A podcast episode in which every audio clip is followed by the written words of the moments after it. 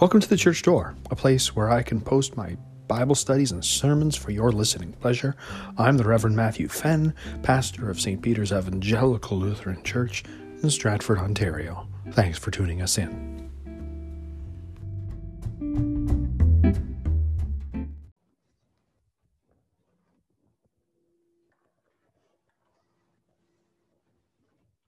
Grace to you and peace from God our Father and the Lord Jesus Christ.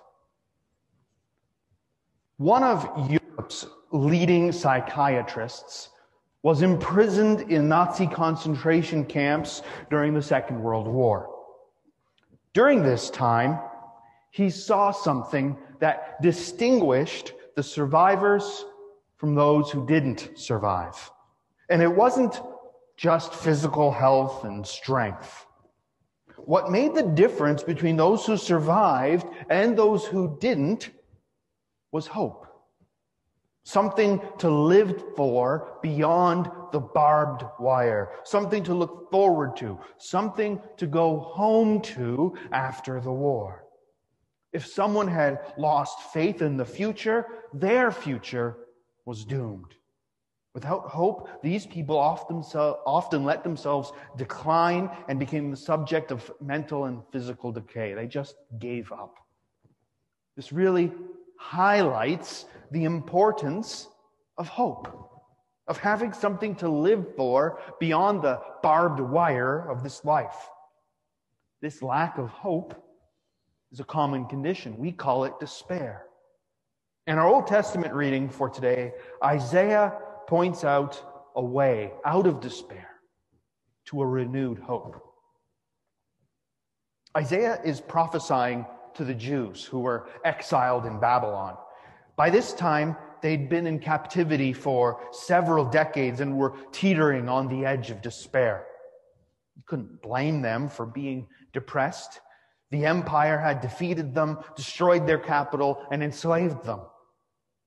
They were weary and exhausted. They were crying, the Jews were crying out to God with a sorrowful lament. They felt abandoned by their God. And their present circumstances seemed to confirm it. They wanted God to intervene on their behalf, but it looked like He wasn't going to help them at all. They felt as if their lives were no longer of any concern to God. They were a tired and weary people who could imagine no bright future for themselves. And that was their situation. Our own situations can often provoke similar attitudes in us. How can God do this to me? God no longer remembers me. God doesn't care about me. He must be too busy to think about me. He's got more important things to do we can often find ourselves selves strongly tempted to indulge in the despairing and impatient attitude shown by the children of Judah. It's all too easy for us to assume that God has forgotten to be gracious to us, that He's passed us by, that the wrongs we suffer and the things we endure are just ignored by God, just as if they were hidden from his sight. What can evoke, what can bring up such feelings in us? Well, think for a moment about some of our situations in life that we experience. These situations can create in us that same impatience and despair that we find described here in Isaiah. The Christian faith continues to be persecuted, mocked, and disdained. We may be discouraged because we see the emptying of pews and the great difficulty it comes in filling them again. We may have been hurt, wounded by family members, friends, fellow Christians, and those wounds might still linger. We may be trapped in any number of social, domestic, or financial crises, and we have been anxiously striving to escape. We may be enduring unrelieved pain, weakness, disease, illness, the effects of age. In order to deal with this epidemic, we've, we've either been locked down or under restrictions for nearly a year, and it's starting to wear on us. We may feel like we've lost the peace and the joy of God's salvation, and that our religion has become just a matter of rote. Are you tired and weary? Do you find it hard to imagine a bright future? Do you feel that because of one or more of these similar circumstances, that God has abandoned you? Isaiah does not deny the situations that Israel faced. He doesn't deny that those situations were hard. And he doesn't deny that the situations we face are hard. He doesn't deny our pain, our weariness, our struggle, our impatience our despair. Instead, Isaiah suggests that we need to remember two things. First, we need to remember who God is. Second, we need to remember what he gives to us. Everything that matters in life hangs on who God is. Our God is the creator God, the maker of everything. He spoke and this universe came into being. And he's not just the one who created, but he continues to create. He's the one who not only brought nations into existence, but he remains in control of political affairs. Look to the night sky with the moon and the billions of stars. Are any of them missing? They floated away? Is it chaos? No. God has named them, and they are all under his control. We also should remember that God doesn't measure time by our clocks. With the everlasting God, one day is as a thousand years, a thousand years are as a day. We only see the present, our circumstances, our reality. God can see the whole picture. It's not as though the Lord is slow in keeping his promise, as some suppose, said Peter. The length or shortness of time is not the same thing to God as it is to us. But we also need to remember that it is impossible for God to forget our necessities or our sorrows. He doesn't grow weary or forgetful. What might be a burden to you is not a burden for God. He does not ignore or forget your needs or your pain for one single moment. Now, since you understand that the eternal God is the creator, don't you believe that he's at work in the world? Creation is not a one time act, but an ongoing activity. God is not finished with us yet.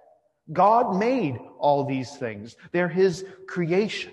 They're under his control and they cannot touch us and they cannot touch the least hair of your head without God's say so. Do not be afraid. We may be foolish and weak, but God is wise, a liberator, living and strong. We may be poor and wretched, yet we, what we lack, God has in abundance, in ample supply. When Isaiah says that the Creator God does not grow faint or hungry and weary, that tells us that there is reason to trust him. Isaiah says, You have a God who does not get tired. God may not be tired, but we are. So God today consoles those who are tired. God does not become weary. God has always been at work in your life. He can help you. God supplies strength in our exhaustion, in our oppression in our greatest moments of need. The same power used to make the heavens and the earth is used on behalf of God's baptized people. If you are a sinner, Christ is righteous. If you are poor, Christ is rich. If you're foolish, Christ is wise. If you're a captive, Christ is present to set you free. If you are forsaken, Christ takes you to himself. If you're cast down, Christ consoles you. If you are weary, Christ refreshes you. If you are hurting, Christ was poured out upon the cross for you. If you are dying, Christ rose again for you. Cling to that. Cling to that word. Cling to that and not your reason. Cling to God and not what your situation looks like to you. Do not lose heart. The biblical witness is that from age to age, God hears the cries of his people and he gives strength to them. Although it may times feel like you're on your own, it is not so. Cling to God. God can give you the strength to resist temptation. God can give you the ability to endure even the most severe trials.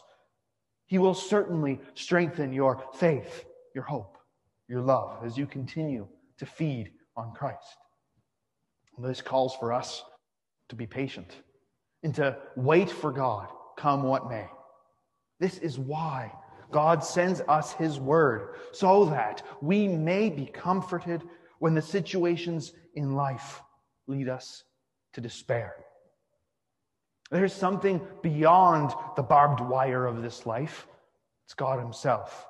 He hasn't abandoned us. God does not promise that the problems in this world will go away.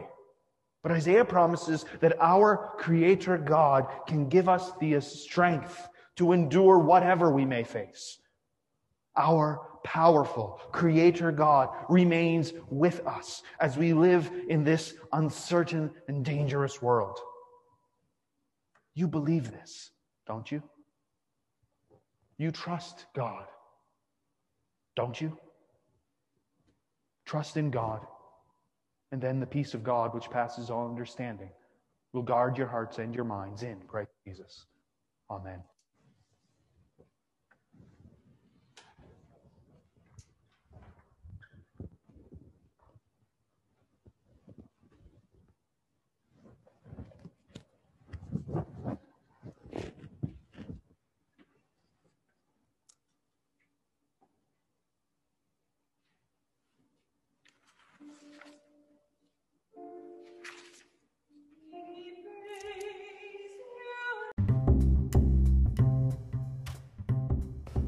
You've been listening to The Church Door. Thanks again for tuning in. If you have any comments, questions, or feedback, you can reach me, Pastor Matthew Fenn, at revfenn, R E V F E N N, at iCloud.com. Look forward to having you with us again next time.